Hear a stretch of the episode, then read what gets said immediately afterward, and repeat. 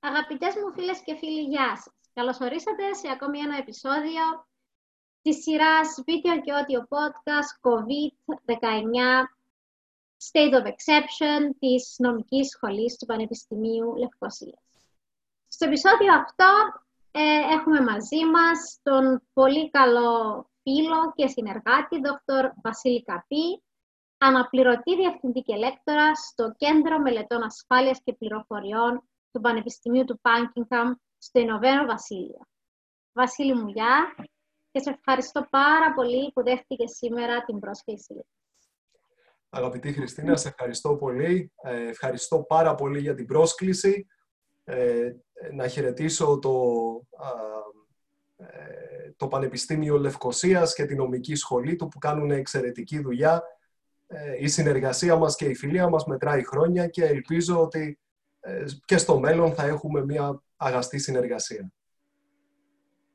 Και εγώ το ελπίζω, Βασίλη μου, ε, και πραγματικά είναι μεγάλη η χαρά και τιμή που σε έχω σήμερα μαζί μου για να μιλήσουμε, αγαπητές μου φίλες και φίλοι, για τις γεωπολιτικές συνέπειες ε, της κρίσης η οποία βιώνουμε σήμερα, ε, τόσο σε παγκόσμιο όσο και σε περιφερειακό επίπεδο αλλά επίσης θα συζητήσουμε και για τις συνέπειες της τρέχουσας πανδημίας στις ελληνοτουρκικές σχέσεις. Ε, έτσι αρκετά εκτενής η ατζέντα η οποία έχουμε θέσει για το σημερινό μας podcast. Έτσι νομίζω να μπούμε κατευθείαν στο θέμα, Βασίλη μου, ε, αν και ίσως στη συνέχεια μας δοθεί λίγος χρόνος ε, να πούμε και λίγα περαιτέρω πράγματα. να ξεκινήσω έτσι λίγο από τη διαχείριση της κρίσης ε, σε παγκόσμιο επίπεδο. Κάτι το οποίο μας προβληματίζει ε, καθημερινά, συζητιέται καθημερινά, ε, είναι στον τύπο και αναλύεται καθημερινά. Θα σε ρωτήσω και εσένα, Βασίλη μου, από την επιστημονική σου, με, με την επιστημονική σου ματιά να μας πεις τι έχει δείξει μέχρι τώρα σε παγκόσμιο επίπεδο αυτή η διαχείριση της κρίσης; Δηλαδή, με πιο, με πιο απλά λόγια, ποια, τα, ποια, ποια συμπεράσματα μπορούμε να εξάγουμε από τη διαχείριση της κρίσης, ε, θα έλεγες εσύ, σε παγκόσμιο επίπεδο; Ε, Χριστίνα, αρχίζουμε με ένα κέριο ερώτημα. Ε, νομίζω ότι ε, έτσι αρχίζοντας σιγά σιγά από τη μεγάλη εικόνα και ε, ε, μετά βλέποντας τα πιο συγκεκριμένα ζητήματα που έχουν να κάνουν ίσως με την Ευρωπαϊκή Ένωση και με τα ελληνοτουρκικά, ε, οι ακροατές μας θα έχουν μια καλύτερη κατανόηση των διαφόρων επιπέδων τα οποία επηρεάζονται από αυτή την κρίση. Καταρχήν, σε παγκόσμιο επίπεδο, πιστεύω ότι θα πρέπει να εστιάσουμε σε ένα πρώτο στάδιο στους ε, διεθνείς παγκόσμιους οργανισμούς. Ε, και κατά κύριο λόγο στον ΟΗΕ και στον, ε, στον Παγκόσμιο Οργανισμό Υγείας, που είναι το πλέον αρμόδιο παγκόσμιο όργανο που επιλαμβάνεται ζητημάτων υγείας και ιδιαίτερα πανδημιών και να πούμε τα θετικά και τα αρνητικά. Καταρχήν, ε, ίσως είναι λιγάκι αδικημένος ο Παγκόσμιος Οργανισμός Υγείας από την άποψη πως πρέπει να, ε, να είμαστε προσγειωμένοι στο τι δυνατότητες και τι αρμοδιότητες έχει. Ο Παγκόσμιος Οργανισμός Υγείας δεν αποτελεί μέρος του κρατικού μηχανισμού, δεν μπορεί να εφαρμόζει αποφάσεις, lockdowns, ε, διακοπή πτήσεων, καραντίνες και όλα τα υπόλοιπα όπως κάθε διεθνής οργανισμός, οι περισσότεροι μάλλον, όπως οι περισσότεροι διεθνείς οργανισμοί, ουσιαστικά διευκολύνει τη συνεργασία μεταξύ των κρατών μέλων. Αυτή είναι και η μέγιστη χρησιμότητα των διεθνών οργανισμών. Η ανταλλαγή των πληροφοριών, η διαφάνεια και εάν κάποιο κράτος παρεμβαίνει τους κανόνες, το λεγόμενο naming and shaming. Και εδώ νομίζω ότι είναι το μεγαλύτερο εντός εισαγωγικών φάουλ του Παγκοσμίου Οργανισμού Υγείας. Ενώ λοιπόν ε, βλέπουμε ότι υπάρχουν ε, ενδείξεις πως ε, η Κίνα δεν παρέχει πληροφορίες στον Παγκόσμιο Οργανισμό Υγείας για το τι ακριβώς συμβαίνει στα αρχικά στάδια της κρίσης, βλέπουμε τον Παγκόσμιο Οργανισμό Υγείας να έχει μία μάλλον παθητική στάση. Και τελικά εκεί ε, εντοπίζεται και η αδυναμία των παγκόσμιων οργανισμών με, ε, που βασίζονται στην πολυμερή συνεργασία, διότι ε, δεν είναι οργανισμοί οι οποίοι παίρνουν αποφάσεις με, με πλειοψηφία, με ομοφωνία ε, και τα κράτη-μέλη έχουν φωνή. Επομένως, οι παγκόσμιοι αυτοί οργανισμοί δεν τολμούν εύκολα να τα βάλουν με ένα κράτος. Ε, από εκεί και πέρα, ε, όλα αυτά είναι λίγο πολύ κατανοητά και ιστορικά δεδομένα.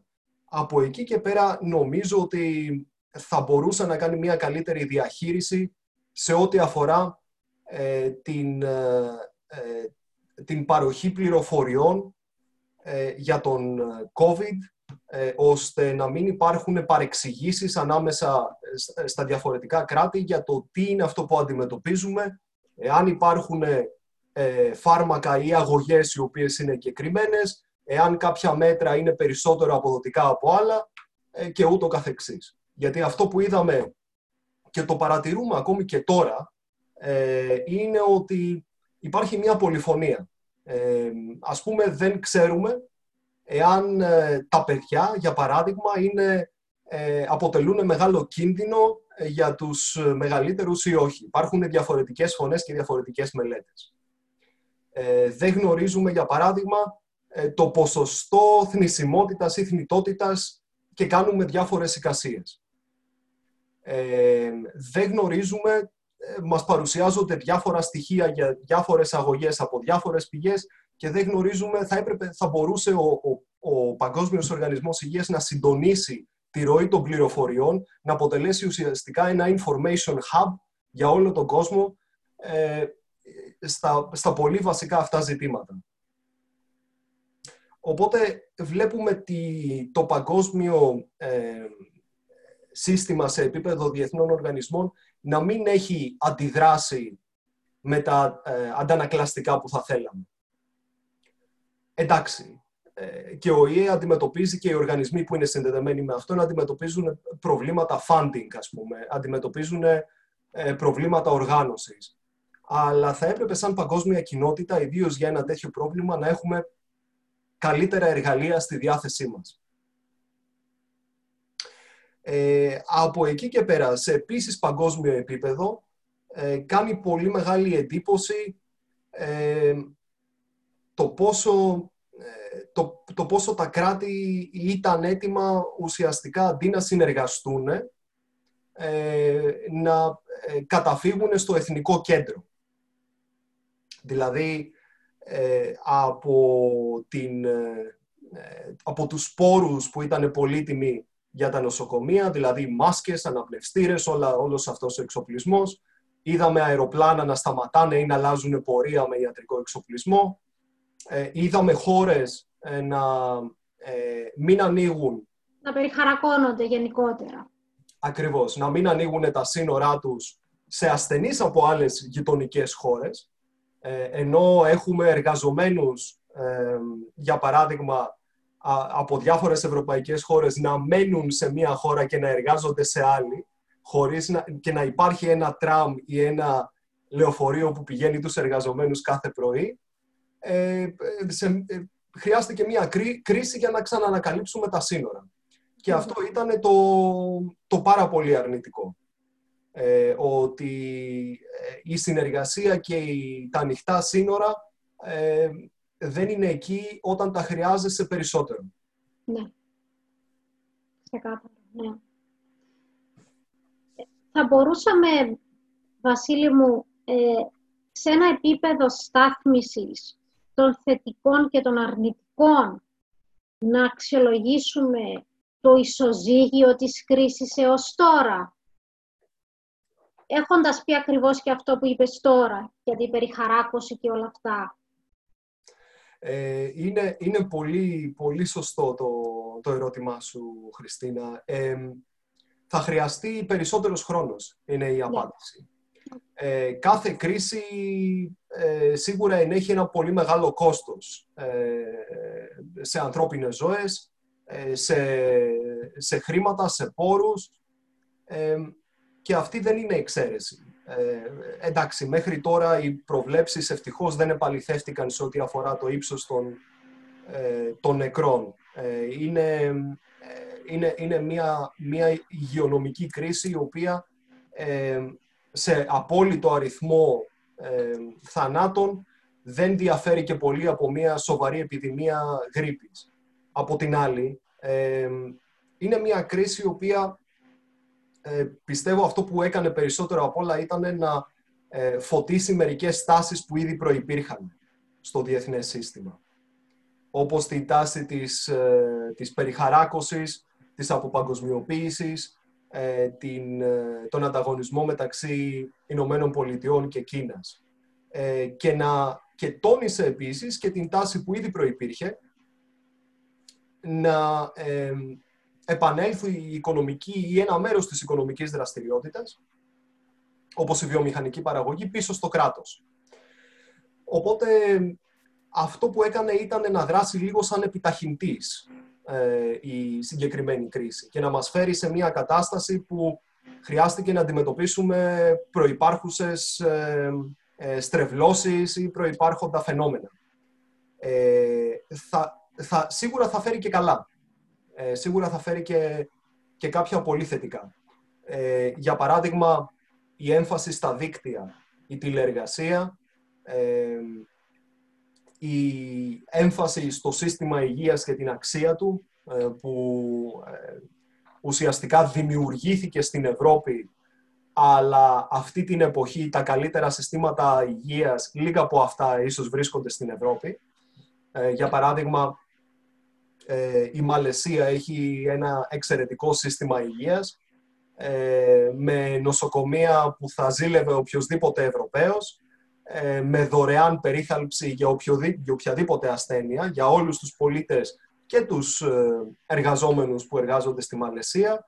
Ε, χώρες όπως η Ταϊβάν, η Νότια Κορέα, το Ισραήλ έχουν συστήματα υγείας τα οποία αυτή τη στιγμή δείχνουν να είναι σε πολύ καλύτερη θέση από την Ήπειρο που γέννησε τα συστήματα υγείας και περίθαλψης. Ε, οπότε ένα καλό που, που έρχεται από όλη αυτή τη διαδικασία είναι ότι ξαναβλέπουμε λιγάκι εμείς οι Ευρωπαίοι ε, τα συστήματα πρόνοιας, υγείας και πρόνοιας των χωρών μας. Ε, και ε, πιστεύω ότι κάτι θετικό θα βγει από αυτό. Ουσιαστικά αυτό είναι και η κύρια διαφορά με αυτό που διαπίστωσες πριν, ότι σε επίπεδο θνησιμότητας ε, τα, οι αριθμοί δεν διαφέρουν, εντάξει, ως ένα βαθμό διαφέρουν, αλλά όχι τόσο πολύ από μία γρήπη ή κάτι άλλο, αυτό που είπες πριν. Η κύρια διαφορά είναι το πόσο έχουν επιβαρυνθεί τα συστήματα υγείας και όλα αυτά, διότι προφανώς ήταν κάτι το οποίο χτύπησε μαζικά, ήταν ένα σοκ, ήταν κάτι άγνωστο, κάτι για το οποίο προφανώς δεν υπήρχε εμβόλιο, κάτι καινούριο, όλα αυτά. Ε, και σε αυτό που έπρεπε να δοθεί πρωτίστως σημασία ήταν στην ετοιμότητα και προφανώς το σύστημα υγείας και πώς θα μπορούσε να αντέξει, να μην λυγίσει και όλα αυτά.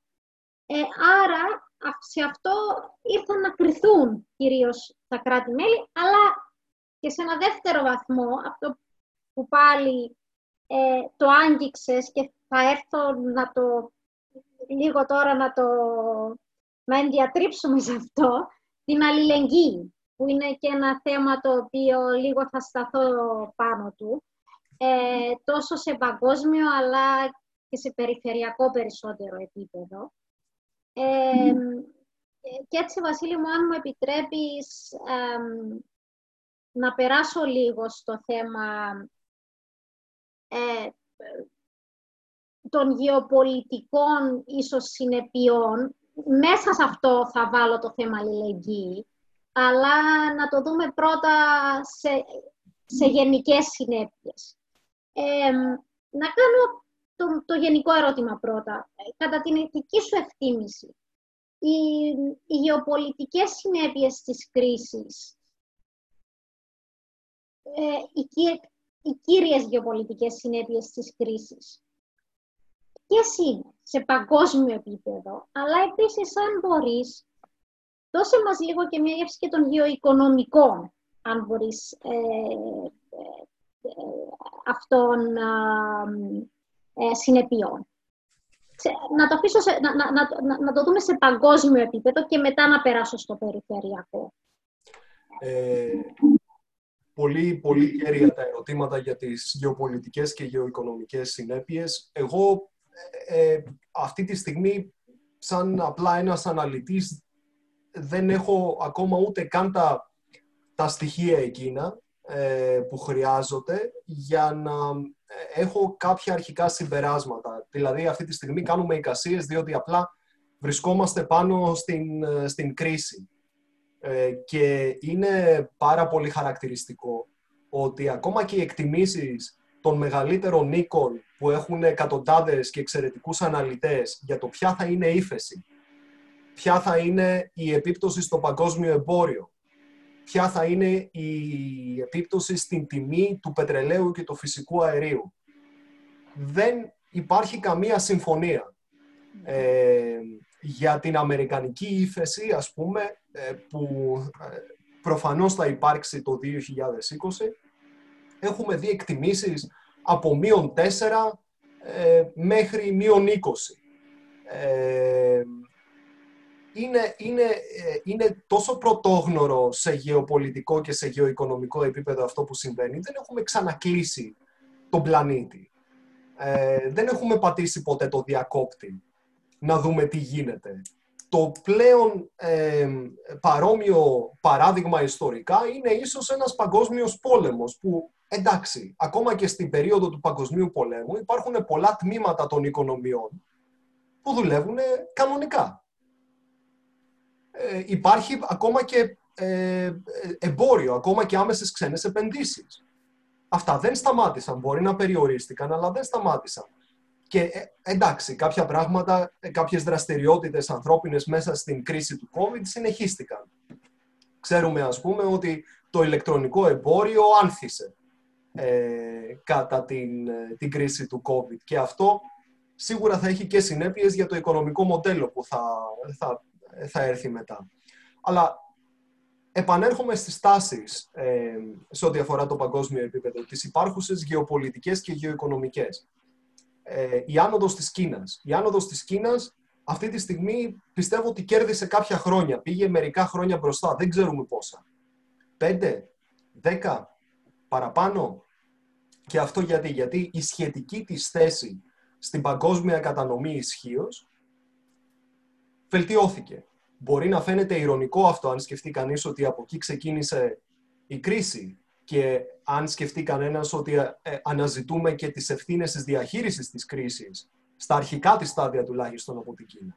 Αλλά το γεγονός ότι μπόρεσε με έναν τόσο ε, γρήγορο τρόπο να τη φέρει υπό έλεγχο, να ανακάμψει, να ξεκινήσει ουσιαστικά την οικονομική της δραστηριότητα και να συνεχίσει ε, προσφέροντας και βοήθεια μάλιστα σε πολλές χώρες, νομίζω ότι ε, κερδίζει πάρα πολλούς πόντους. Αντίθετα, οι μεγάλες παραδοσιακές μεγάλες δυνάμεις βλέπουμε ότι ε, έχουν μεγάλα προβλήματα στη διαχείριση.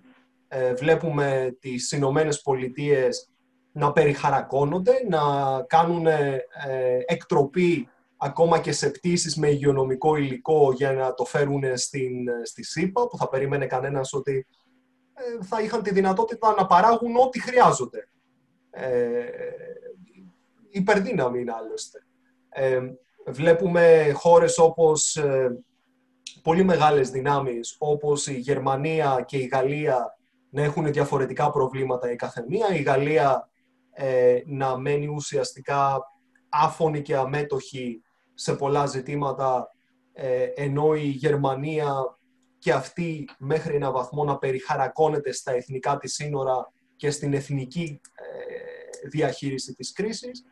Και βλέπουμε χώρες όπως ε, η Κίνα, η Ρωσία και η Τουρκία ε, να ε, κάνουν μεγάλα ανοίγματα στον κόσμο, προσφέροντας υλική, ιατρική βοήθεια και βλέπουμε, βλέπουμε τις χώρες αυτές να κερδίζουν πόντους στον περίγυρό τους και διεθνώς. υπάρχει περίπτωση, δεν γνωρίζουμε ακόμα που, πώς, θα, θα είναι η ύφεση στην Κίνα αυτή, την, αυτή τη χρονιά. Είναι όμως πιθανό να μην έχει καν ύφεση. Που σημαίνει ότι εάν τα υπόλοιπα, οι υπόλοιπες μεγάλες οικονομίες έχουν μείον 5, μείον 10 και η Κίνα από συν 5 ή συν 6 πάει στο συν 1 ή στο 0, ταυτόχρονα το, το κενό κλείνει ε, δραματικά. Ε, υπάρχει και η άλλη ε, όψη ε, της, ε, του κλεισίματος αυτού του κενού, που είναι ε, η οικονομία.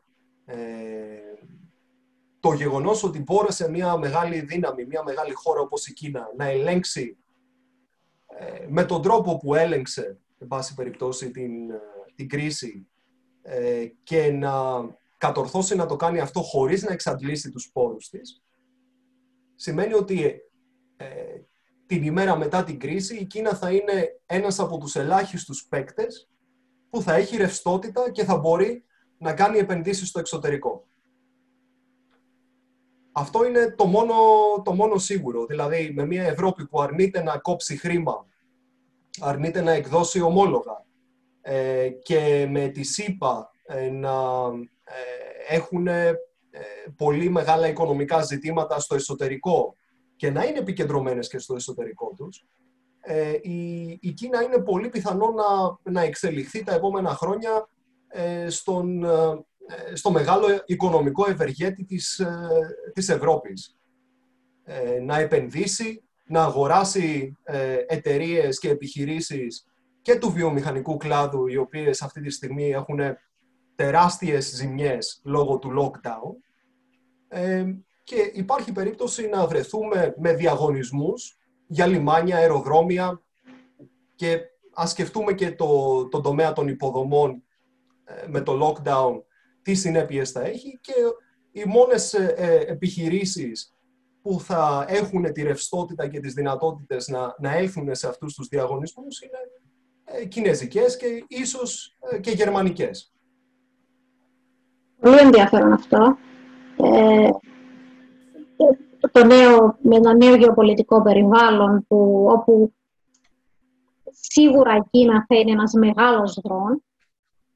Ε, το οποίο είναι κάτι βέβαια που, το, που, το, που αναδεικνύεται αυτή την περίοδο, όντως είναι κάτι το οποίο έχει προβλεφθεί, ε, αλλά όντως ε, το βλέπουμε, δηλαδή και από άποψη ανθρωπιστικής βοήθειας, πολλά κράτη αυτό το διάστημα μεταξύ αυτών και Κύπρος και Ελλάδα έχουν, ε, έχουν ε, πάρει βοήθεια από την Κίνα, τους έχει σταλεί ε, βοήθεια από την Κίνα και όντως είναι μια χώρα η οποία έχει βγει από την κρίση σε αρκετά σύντομο, θα λέγαμε σύντομο, τέλος πάντων, χρονικό διάστημα, αν και δέχεται μια σχετικά διεθνή κράτα κραυγή αυτή τη στιγμή, και αρκετά κράτη μάλιστα την καταγγέλουν και ε, για απόκρυψη πληροφοριών και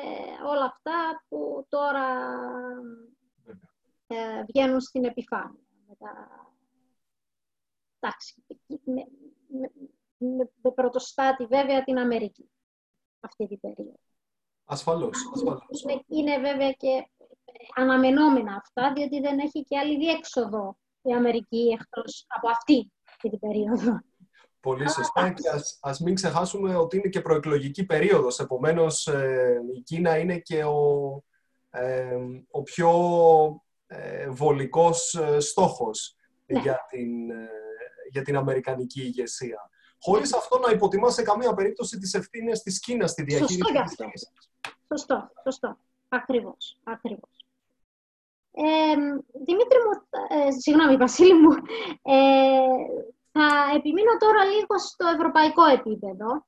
ε, να εστιάσουμε λίγο στις γεωπολιτικές και γεωοικονομικές συνέπειες της κρίσης ε, σε αυτό το επίπεδο, αν Την εκτίμησή σου να ζητήσω τώρα.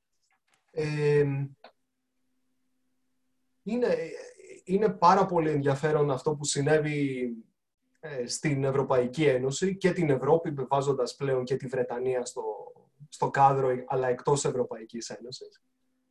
Ε, με τη μεγάλη διαφοροποίηση ε, καταρχήν στο χάρτη των, ε, των κρουσμάτων και των θυμάτων, μία τεράστια διαχωριστική γραμμή.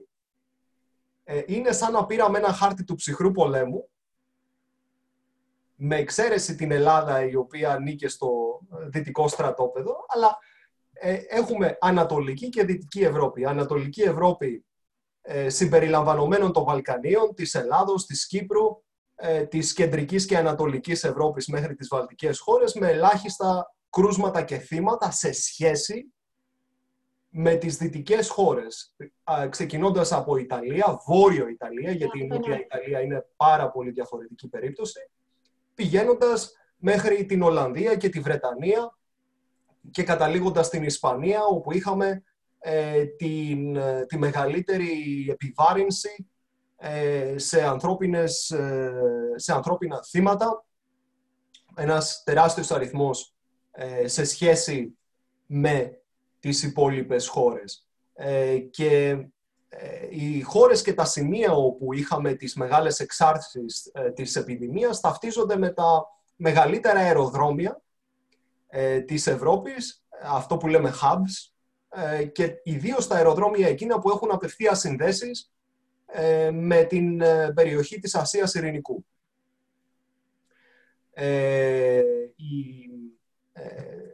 το, το Schiphol στο Άμστερνταμ, το, το αεροδρόμιο του Μιλάνου, το, η Φραγκφούρτη, το αεροδρόμιο του Παρισιού. Είναι, δεν είναι πάρα πολλά τα αεροδρόμια που έχουν καθημερινές και συχνές απευθείας συνδέσεις με την Κίνα και την υπόλοιπη Ασία. Και γύρω από αυτούς τους, ε, τους κόμβους είδαμε και την, ε, την απώλεια ελέγχου. Είδαμε λοιπόν ότι οι χώρες ε, μπορεί να, να, μην, να μην στερούνται πόρων και τεχνολογικής ικανότητας, αλλά είδαμε τις χώρες να μην έχουν την ικανότητα να ελέγξουν το τι γίνεται στα σύνορά τους εξαιτίας των συνδέσεων. Ε, αυτό είναι ένα, νομίζω, ε, βασικό μάθημα από αυτή την κρίση ε, και γενικά θα πιστεύω ότι θα επανέλθει με πολύ έτσι έντονο τρόπο όταν ξαναρχίσουμε να ταξιδεύουμε πολύ συχνά και αρχίζει η κίνηση να, να μεγαλώνει ξανά στα αεροδρόμια προφανώς δεν υπήρξαν οι κατάλληλες πληροφορίες, η κατάλληλη κινητοποίηση.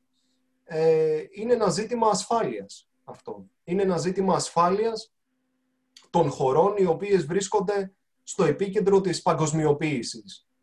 Ε, και παρόλα αυτά, σαν αντιπαράδειγμα, ε, είδαμε ε, χώρες όπως η Σιγκαπούρη, η Μαλαισία, που έχουν μεγάλα κέντρα, ε, τα οποία είναι και αυτά hubs, ή όπως ε, το Abu Dhabi και το, και το Dubai, να διαχειρίζονται την κατάσταση πολύ καλύτερα.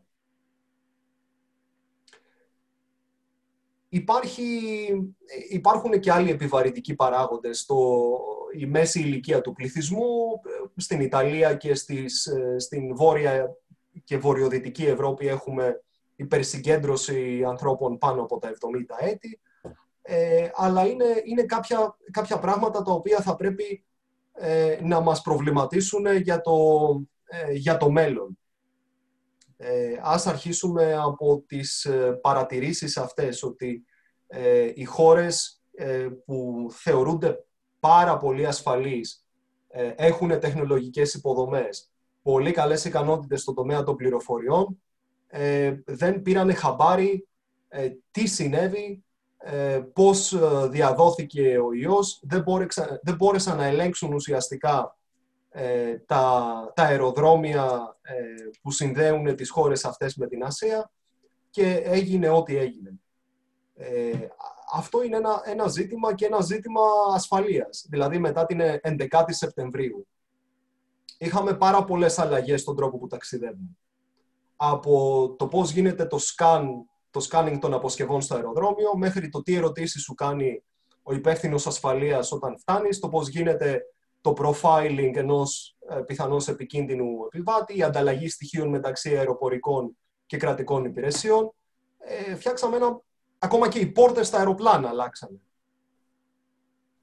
Ε, ενώ με το, με το πιλωτήριο. Ε, θα πρέπει, θα πρέπει να, να δούμε στο πολύ άμεσο μέλλον πώς θα θωρακίσουμε τα σύνορα ε, των χωρών στα αεροδρόμια.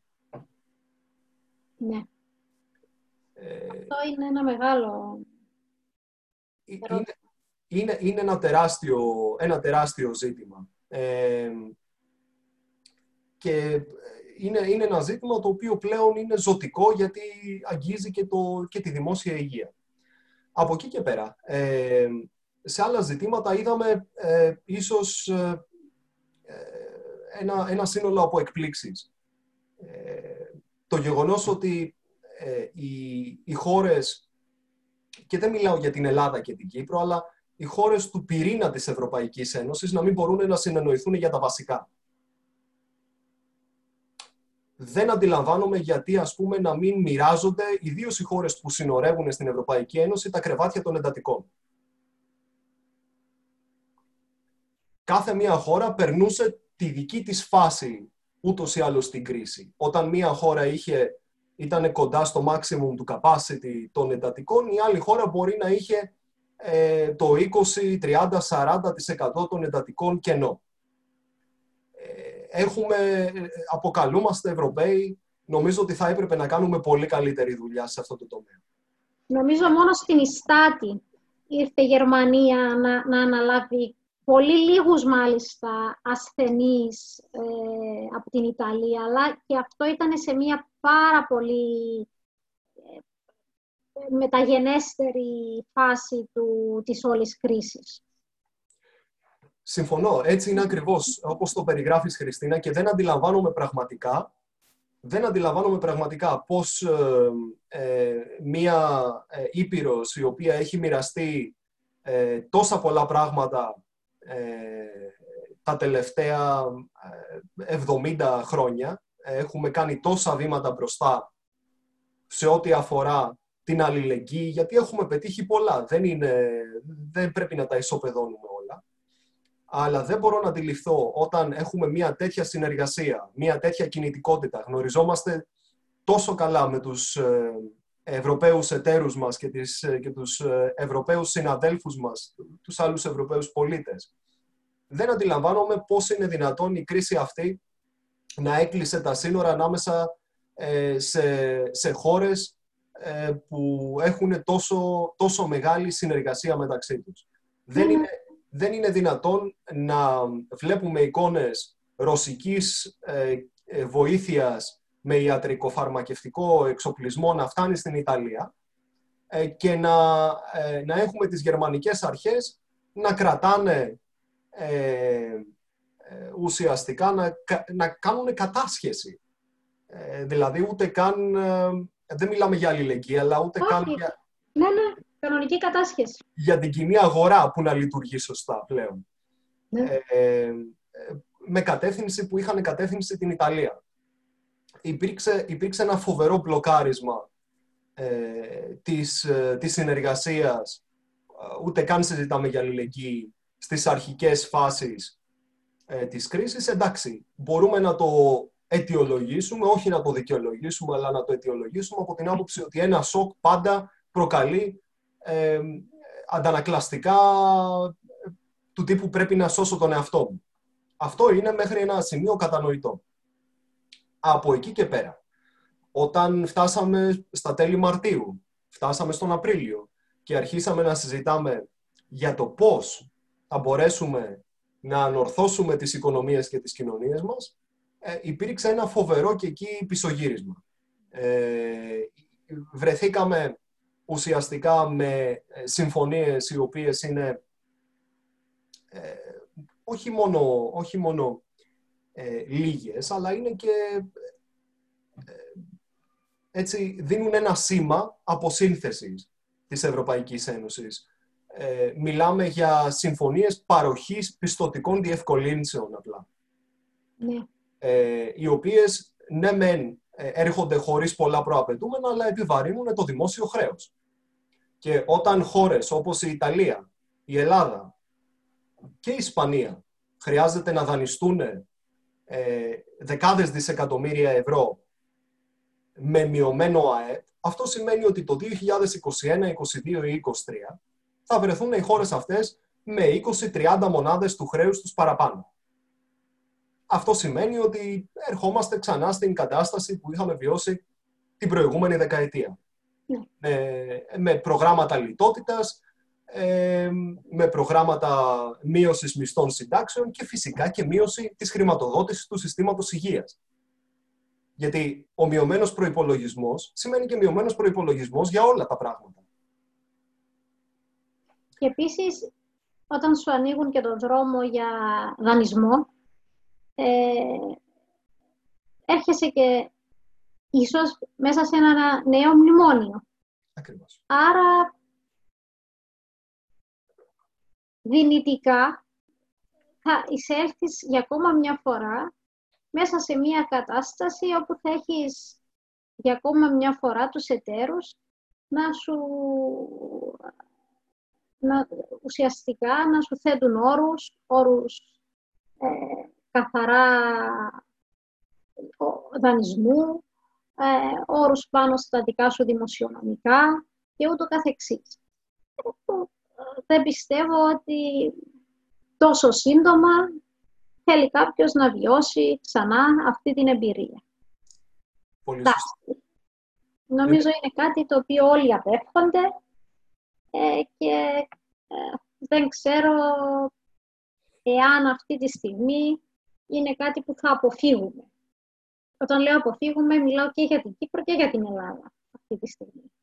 Είναι πολύ σωστό αυτό που λες. Και ε, θα ήθελα απλά να προσθέσω την παράμετρο ε, ανάκαμψη, γιατί ε, τα σενάρια που έχουμε δει βασίζουν το σκεπτικό τους στο ότι η ανάκαμψη θα είναι πολύ γρήγορη ε, των, των οικονομιών. Αυτό για να συμβεί προϋποθέτει μια κανονικοποίηση της ζωής, δηλαδή να ταξιδεύουν, να πηγαίνουν διακοπές στην Ελλάδα, στην Κύπρο, να μπορέσει ε, και η οικονομία τους ε, να, να ανακάμψει πολύ γρήγορα και βασικά προϋποθέτει ότι και οι άνθρωποι θα παραμείνουν εκεί. Διότι δεν, παίρνει, δεν λαμβάνει υπόψη την πιθανότητα να φύγουν ε, άλλοι 500.000 άνθρωποι από την Ελλάδα ε, και άλλοι 100.000 παραγωγικοί άνθρωποι από την Κύπρο. Αυτό το πράγμα δεν το προϋποθέτει. Δεν έχουμε δει κανένα πρόγραμμα σε ευρωπαϊκό επίπεδο κινητροδότησης της παραμονής των ανθρώπων στον τόπο κατοικίας τους, γιατί και το ευρωπαϊκό οικοδόμημα έχει βασιστεί στην κινητικότητα. Η κινητικότητα όμως προϋποθέτει ότι θα υπάρχει και μια ισόρροπη ανάπτυξη. Η κινητικότητα δεν πρέπει να αποβαίνει εις βάρος του ενός ή του άλλου κράτους. Σωστό. Άρα να αποφύγουμε την, την κινητικότητα από, από άποψη brain drain, αλλά, να μην, αλλά να, να μην την αποφύγουμε από άποψη τουρισμού. Ακριβώς. Ακριβώς. Και βλέπουμε το ακριβώς αντίθετο. Βλέπουμε ουσιαστικά ε, τους ηγέτες των δυτικοευρωπαϊκών χωρών να ενθαρρύνουν τον εγχώριο τουρισμό για να ανακάμψει η δική τους οικονομία και δεν βλέπουμε κανένα απολύτως μέτρο για να κρατήσουν τους ε, οι, οι ανέργους Ιταλούς, Ισπανούς και Έλληνες στην πατρίδα τους. Λυπηρό. Βασίλη μου, νομίζω θα το πάρω τώρα λίγο το θέμα στα ελληνοτουρκικά μιας και σε έχω εδώ. Ε, και προφανώς σε, σε θέματα που προκύπτουν και ένεκα της πανδημίας. Ε, που οι ελληνοτουρκικές σχέσεις ήταν τεντωμένες και ακριβώς, ακριβώς την, ε, ακριβώς πριν, ε, την, πριν έρθει η πανδημία. Ε, είχαμε δηλαδή παράλληλα κρίση πανδημίας και την κρίση στον Εύρο να τρέχουν παράλληλα. Ε, η πρώτη μου, θα, θα σου θέσω πρώτα το ερώτημα ποιες πιστεύεις εσύ ότι είναι οι βραχυπρόθεσμες, να πούμε πρώτα, συνέπειες ε, της τρέχουσας πανδημίας στις ελληνοτουρκικές σχέσεις; Ε, Χριστίνα, είχαμε, ο ιός ήρθε ακριβώς εκείνη τη στιγμή που οι ελληνοτουρκικές σχέσεις είχαν, ε, περνούσαν μια νέα κλιμάκωση. Ε, οπότε το ερώτημα είναι πάρα πολύ σοβαρό, εάν και κατά πόσο θα επηρεάσει ε, ο, ο ιός και η κρίση του, του COVID τα ελληνοτουρκικά. Ε, θυμίζω ότι λίγο πριν και κατά τη διάρκεια της, ε, της, του ξεσπάσματος της κρίσης είχαμε την κρίση στον Εύρο με, τον, ε, με την τουρκική ηγεσία να στέλνει ουσιαστικά στα σύνορα του Εύρου για να ασκήσουν πίεση στην Ευρώπη μέσω της, του περάσματος στην Ελλάδα ένα πολύ μεγάλο αριθμό μεταναστών κυρίως από το, από το Αφγανιστάν. Ε, είχαμε την κίνηση αυτή του ε, Ταγί Περντογάν σαν απάντηση ουσιαστικά στη, ε, στο, στο τέλμα ε, της Ιντλίπ στη Συρία. Δέχτηκε μία, ε, στα τέλη Φεβρουαρίου, δέχτηκε μεγάλη πίεση από τα συριακά στρατεύματα με τη βοήθεια της Ρωσίας. Ε, έγινε ένα επεισόδιο στα τέλη Φεβρουαρίου όπου σκοτώθηκαν πάρα πολλοί Τούρκοι στρατιώτες. Και θέλοντας λοιπόν να αναγκάσει τους Ευρωπαίους ή να τους πιέσει να βάλουν ένα φρένο στην πολιτική της ε, Ρωσίας στη Συρία, έκανε αυτή την κίνηση, ε, όντας, έχοντας το προηγούμενο της κρίσης του 2015 στην Ελλάδα, όπου ε, ουσιαστικά ε, η χώρα είχε κάνει μια πολύ κακή διαχείριση του μεταναστευτικού, ανοίγοντας ουσιαστικά τα σύνορα, μη ελέγχοντας τους ανθρώπους που, που μπαίνουν μέσα, αφήνοντας και πολλούς ε, να περάσουν ε, προς την κεντρική Ευρώπη, κάτι που έκανε και τις γειτονικές μας χώρες, ε, να υψώσουν τύχη, να φτιάξουν τύχη κυριολεκτικά και μεταφορικά ε, προς την Ελλάδα. Ε, αυτή τη φορά συνέβη το αντίθετο. Αυτή τη φορά η ελληνική κυβέρνηση και οι ε, αρχές ασφαλείας αντέδρασαν πάρα πολύ γρήγορα, μπορέσαν να ελέγξουν την κατάσταση στον Εύρο και κάπου εκεί άρχισε η κρίση του COVID. Ε, είναι, είναι πολύ ενδιαφέρον ότι ε, κάπου οι δύο κρίσεις λίγο μπλέχτηκαν τις πρώτες μέρες ε, όταν φοβηθήκαμε ότι η Τουρκία θα μπορούσε να χρησιμοποιήσει ε, ανθρώπους φορείς ε, του COVID για να ε, περάσουν στα ελληνικά νησιά και από εκεί να, να απειλήσουν και τη δημόσια υγεία ε, στον, στον ελλαδικό χώρο. κάτι τέτοιο δεν φαίνεται να έχει συμβεί, τουλάχιστον όχι μέχρι τώρα. η κατάσταση με την πίεση των ανθρωπίνων ροών φαίνεται ότι είναι αυτή τη στιγμή ελεγχόμενη. Έχουμε και μια μεγάλη προσπάθεια από το λιμενικό ε, στην, ε, στη θάλασσα του Αιγαίου. Ε, υπάρχει μία μικρή ροή ανθρώπων, ε, αλλά αυτή τη στιγμή βλέπουμε τουλάχιστον ένα διάλειμμα, ίσως, στη μεταναστευτική κρίση. Από αυτή λοιπόν την άποψη, φαίνεται ότι είμαστε σε μία ελεγχόμενη φάση της, αυτής της ελληνοτουρκικής αντιπαράθεσης. Δεν είμαστε σε ελεγχόμενη φάση σε ό,τι αφορά το συμβατικό μέρος της ελληνοτουρκικής αντιπαράθεσης. Εκεί λοιπόν τις τελευταίες εβδομάδες ε, παρατηρούμε ανησυχητικά φαινόμενα. Ε, παρατηρούμε ένα συνδυασμό διπλωματικών πολιτικών δηλώσεων και ενεργειών και στρατιωτικών. Δηλαδή, ε, πολύ συχνές ε, υπερπτήσεις πάνω από ε, νησιά και μεγάλα νησιά πλέον, ε, όχι ε, νησιά όπως ο Αϊστράτης, ε, οι Νούσες. έχουμε και δηλώσεις ταυτόχρονα που στέλνουν ένα σήμα. δηλώσεις για το καθεστώς των νησιών του Αιγαίου, για, το, για τη στρατιωτικοποίηση των Δωδεκανήσων, για ένα σύνολο από πράγματα τα οποία μας βάζουν σε σκέψεις. Δηλαδή φαίνεται μια εντατικοποίηση της πίεσης από την πλευρά της Τουρκίας σε όλο το μέτωπο ε, των θαλασσίων συνόρων με συμβατικά μέσα.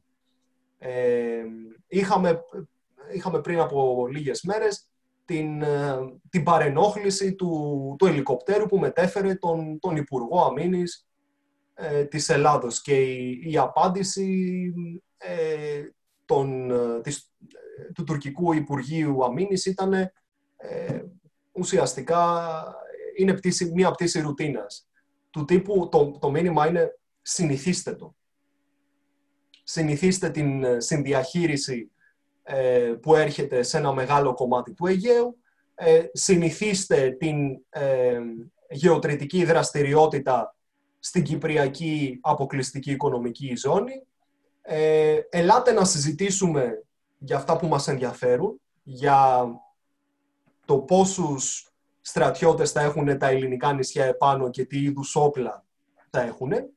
Και ελάτε να συζητήσουμε για ε, την αποφυγή ατυχημάτων στη ζώνη που και οι δύο διεκδικούμε η οποία ταυτίζεται ουσιαστικά με, τις, με τους τουρκικούς χάρτες περί γαλάζιας πατρίδας. Έχουμε αυτό που λέμε μία κανονικοποίηση ε, της, ε, της, της τουρκικής αναθεωρητικής πολιτικής. Ουσιαστικά, δηλαδή πάμε στο επόμενο στάδιο που η αναθεωρητική πολιτική θα παρουσιάζεται η ελληνική. Έχουμε φτάσει σε αυτό το τραγελαφικό σημείο ε, να μας παρουσιάζει η, η γειτονική χώρα σαν αναθεωρητές. Ε, στη δήλωση, αν θυμάμαι καλά για το ελικόπτερο, είπανε δεν χρειάζεται να το δραματοποιούμε και τόσο. Δηλαδή, δεν καταλαβαίνω, δεν καταλαβαίνω γιατί είσαι εκνευρισμένος, κάτι τέτοιο. Ε, αυτό είναι, είναι ένα καινούριο ουσιαστικά, μια, ένα καινούριο status quo.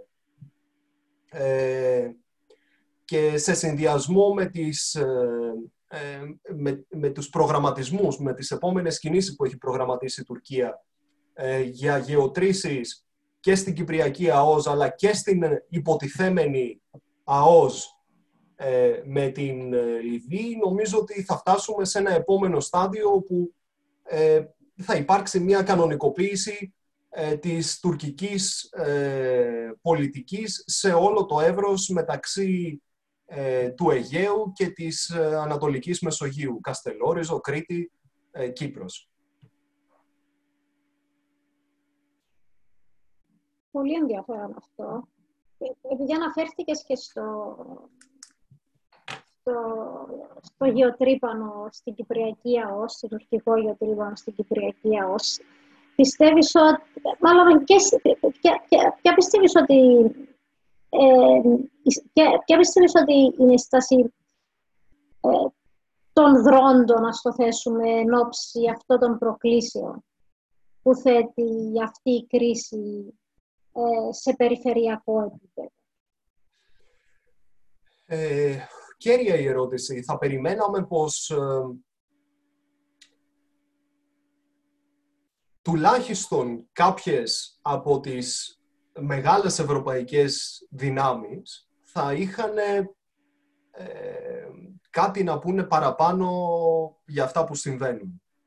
Ε, και είναι πρόσφατες οι δημοσιεύσεις ε, και στον Κυπριακό και στον Ελλαδικό τύπο για επικείμενη βάση των Γάλλων στην Κύπρο, οι Αμερικανικές νέες βάσεις στην Ελλάδα, η αυξημένη συνεργασία ε,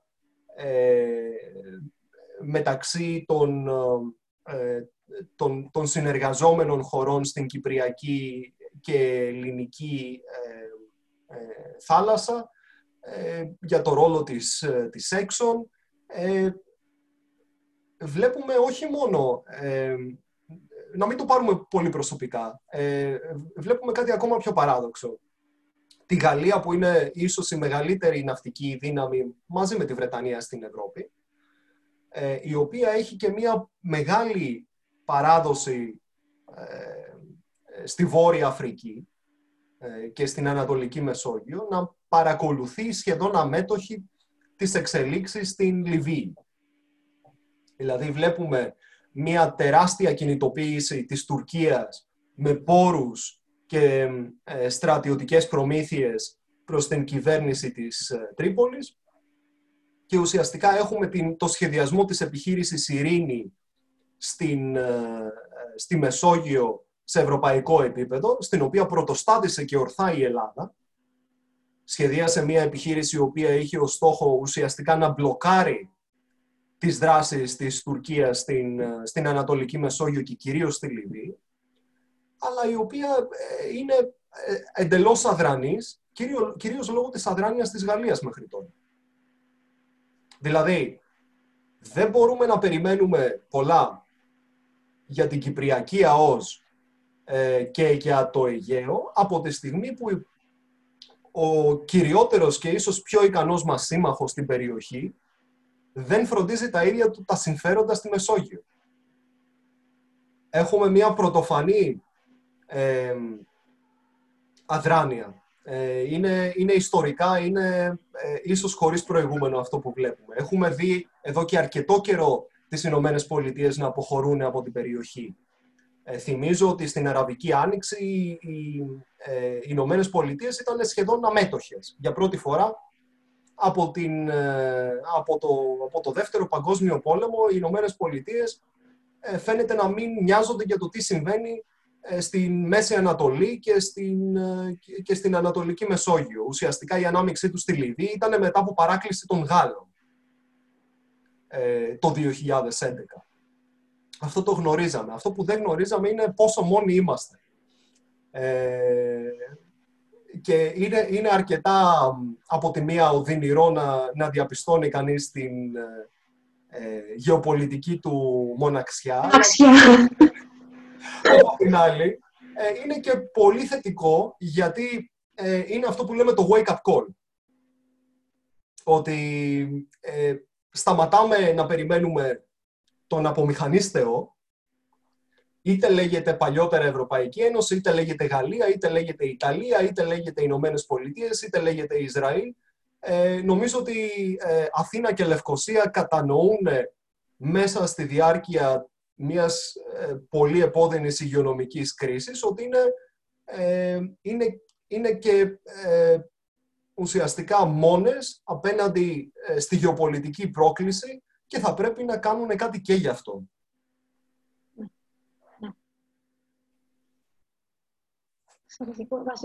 πραγματικά ε, πολύ ρεαλιστικό, μια πολύ ρεαλιστική εκτίμηση αυτή, Βασίλη μου. Ευχαριστώ πάρα πολύ. Ε, έτσι, άμα επιτρέπεις τώρα έτσι, ένα, ένα τελικό ερώτημα, νομίζω. Έτσι, βλέπω και λίγο το χρόνο. Θα τα βάλω έτσι τώρα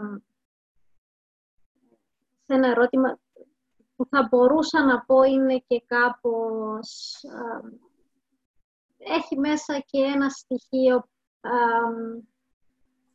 πρόβλεψης.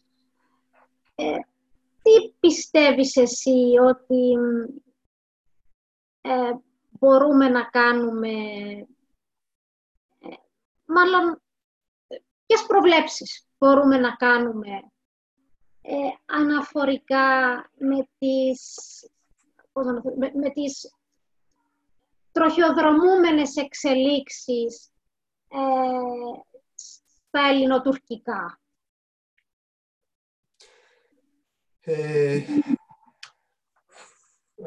Χριστίνα, ε, εάν, ε, εάν μπορούσα να, να έχω μία ε, μηχανή του χρόνου και να πάω στο μέλλον, ε, νομίζω ότι θα πήγαινα στο μέλλον και θα άνοιγα μία εφημερίδα ακριβώς για να δω τι συνέβη στα ελληνοτουρκικά. Ε, πριν δω τους, ε, τους αριθμούς του λαχείου. Ε, ναι. Είναι πάρα πολύ δύσκολο να κάνει κάποιος ε, οποιαδήποτε πρόβλεψη. Αυτό που έχει συμβεί στην, στην περιοχή μας είναι πραγματικά μια πολύ μεγάλη μεταβολή. ακούω και διαβάζω με πολύ προσοχή αναλυτές εδώ και χρόνια οι οποίοι ισχυρίζονται ότι η Τουρκία είναι, έχει, έχει πάρα πολλά προβλήματα και είναι στα πρόθυρα κατάρρευσης. Ε, δεν ισχύει κάτι τέτοιο. Είναι ευχόλογα. Πραγματικά και ε, δεν, ούτε, ούτε καν ευχόμαστε, ούτε καν προσωπικά εύχομαι να καταρρεύσει η Τουρκία. Δεν, ε, δεν νομίζω ότι θα βοηθήσει κανέναν η κατάρρευση της χώρας. Ε, η Τουρκία είναι μια πολύ μεγάλη χώρα και μια στρατιωτική δύναμη, η οποία έχει εδώ και αρκετά χρόνια πολύ ξεκάθαρες ε, βλέψεις και πολύ ξεκάθαρους σχεδιασμούς. Είναι μια χώρα η οποία έχει ακαθάριστο εγχώριο προϊόν γύρω στα 750 δις δολάρια και αυτό είναι, χωρίς να αυτό είναι με την τρέχουσα ισοτιμία.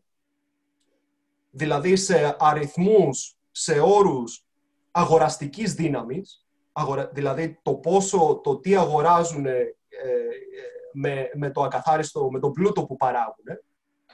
Ε, η Τουρκία είχε ΑΕΠ νομίζω πάνω από 2 δις, πάνω από 2-3 δολάρια. Είναι μια τεράστια ε, βιομηχανική δύναμη. Ε, παράγει ένα, ένα ε, ευρύ φάσμα βιομηχανικών προϊόντων.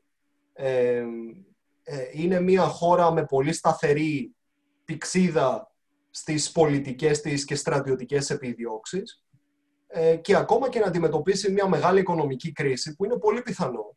Αυτό δεν θα αλλάξει κάτι όπως δεν άλλαξε στις προηγούμενες κρίσεις της Τουρκίας η Τουρκία έχει ξαναπεράσει νομισματικές κρίσεις. Έχει ξαναπεράσει δημοσιονομικές κρίσεις. Έχει ξαναπάει στην αγκαλιά του Διεθνούς Νομισματικού Ταμείου. Δεν άλλαξε την εξωτερική της πολιτική, ούτε την αμυντική της ε, ε τάση να, να αυξάνει ε, τον αμυντικό της προϋπολογισμό και την επένδυση στην αμυντική της βιομηχανία. Ε, οπότε, εντάξει, είναι πάντα χρήσιμο να μελετάμε τους δείκτες ε, και το τι συμβαίνει στη γειτονική χώρα στο εσωτερικό της. Αλλά αυτό που μετράει τελικά είναι η μακροπρόθεσμη τάση και η μακροπρόθεσμη τάση είναι ξεκάθαρη. Ε, ε αυτό που δυσκολεύει πάρα πολύ οποιαδήποτε συνεννόηση είναι ότι αυτή τη στιγμή ε, ένα πολύ μεγάλο κομμάτι του, της παλαιάς γραφειοκρατίας της Τουρκίας έχει αποσυρθεί. Ε, και το έχει αποσυρθεί εντός ή εκτός εισαγωγικών. Είτε λόγω ηλικίας είτε λόγω φυλάκισης. Ε, ε, διάβασα προχτές ότι ένα τεράστιο κομμάτι των δικαστών, ένα τεράστιο ποσοστό των δικαστών είναι κάτω από 45 ετών. Ε, οπότε αυτό σημαίνει ότι έχει γίνει μια πολύ μεγάλη ανανέωση. Και καθάριση. Ε, το, το, είπα, το είπα πιο ευγενικά ή πιο κομψά. Ε, το πρόβλημα είναι το εξής ότι η ανανέωση ή η εκαθάριση έχει γίνει ε, όχι με αξιοκρατικά κριτήρια και κάποιος θα πει, μα αυτό δεν είναι καλό για εμάς, δεν είναι καλό να πετάνε ανίκανοι πιλότοι ε, στο Αιγαίο. Η απάντηση είναι όχι. Πρώτον, γιατί οι ικανοί, καλοί πιλότοι ε, που έχουν πάει, έχουν εκπαιδευτεί ε, μαζί με ανατοικούς συναδέλφους και συμπεριφέρονται σαν επαγγελματίες, θα αποφύγουν ένα ατύχημα. Και το ίδιο ισχύει και για το, και για το λιμενικό και το ναυτικό της Τουρκίας. Και το άλλο πρόβλημα, το μεγαλύτερο πρόβλημα είναι στο, στο θέμα της σηματοδότησης. Δηλαδή, αν η Ελλάδα, γιατί αυτό το διαβάζω τις τελευταίες μέρες πάρα πολύ, θέλει να στείλει ένα σήμα αποτροπής στη γειτονική χώρα, δηλαδή θέλει να δείξει πως είναι αποφασισμένη να υπερασπίσει τα σύνορά της με έναν τρόπο. Και αυτό μπορεί να γίνει με διάφορους τρόπους. Στην, ε, στη στρατηγική έχουμε στρατιωτικές ασκήσεις, μπορεί να γίνει μια συγκεκριμένη ενέργεια ε, το πρόβλημα είναι ότι δεν υπάρχουν οι άνθρωποι οι οποίοι θα μεταφράσουν σωστά το σήμα. Δεν υπάρχουν οι άνθρωποι με την παιδεία και τις, ε, τις, τις δυτικές παραστάσεις πλέον, ε, στρατιωτικοί και διπλωμάτες, οι οποίοι, με τους οποίους θα, θα έρθουμε σε μια συνεννόηση. Έχουμε ένα πολύ κλειστό σύστημα, ε, από το οποίο δεν ξέρουμε όταν πάνε, στο οποίο δεν ξέρουμε όταν πάνε οι πληροφορίες πώς μεταφράζονται και πώς ερμηνεύονται. Και αυτό είναι πολύ μεγάλος ε, κίνδυνος ε, για, ε, για το ενδεχόμενο της διαχείρισης μιας ελληνοτουρκικής κρίσης. Δεν θα είναι καθόλου εύκολο. Ε, αυτό που νομίζω ότι θα πρέπει να είναι προφανές σε όλους τους ηθήνοντες και σε Ελλάδα και σε Κύπρο είναι ότι θα πρέπει να επενδύσουν και υπάρχουν πολλοί τρόποι να επενδύσουν στην, στην άμυνα και την ασφάλεια ε, της Ελλάδας και της Κύπρου, χωρίς τα, τα χρόνια ασφάλματα του παρελθόντος με τους μεγάλους διαγωνισμούς, τις ε, διαβλητές διαδικασίες και όλα αυτά τα οποία είδαμε.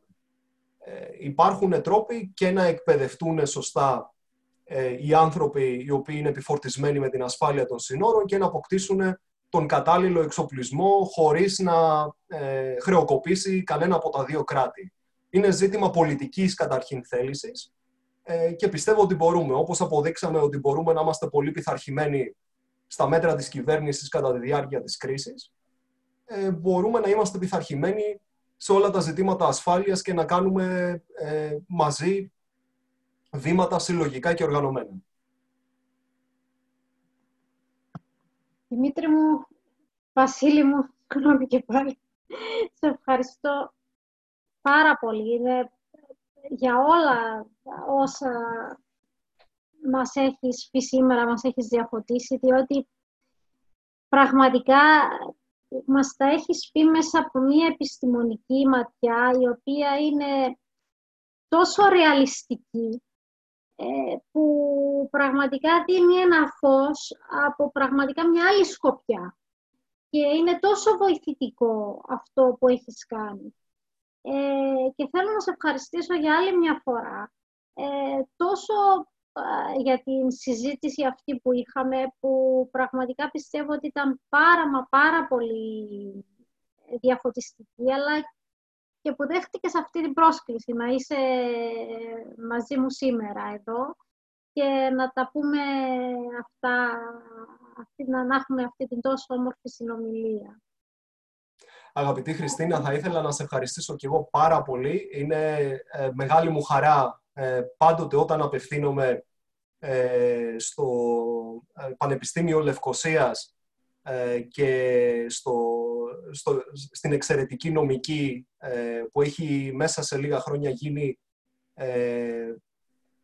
μία από τις καλύτερες νομικές σχολές στον ελληνικό κόσμο. Και αυτό είναι, είναι η αλήθεια με την προσπάθεια νέων και πολύ ικανών συναδέλφων σαν εσένα. Είμαι ε, και σαν Έλληνας πάρα πολύ περήφανος που ένα ελληνικό πανεπιστήμιο κατορθώνει τόσα πολλά πράγματα και χαίρομαι πραγματικά και για τη φιλία και τη συνεργασία μας. Θα ήθελα να σε ευχαριστήσω και εγώ πάρα πολύ. Είμαι στη διάθεσή σου ε, και στο μέλλον θα χαρώ ε, να συνομιλήσουμε ξανά. Βασίλη μου, χίλια ευχαριστώ.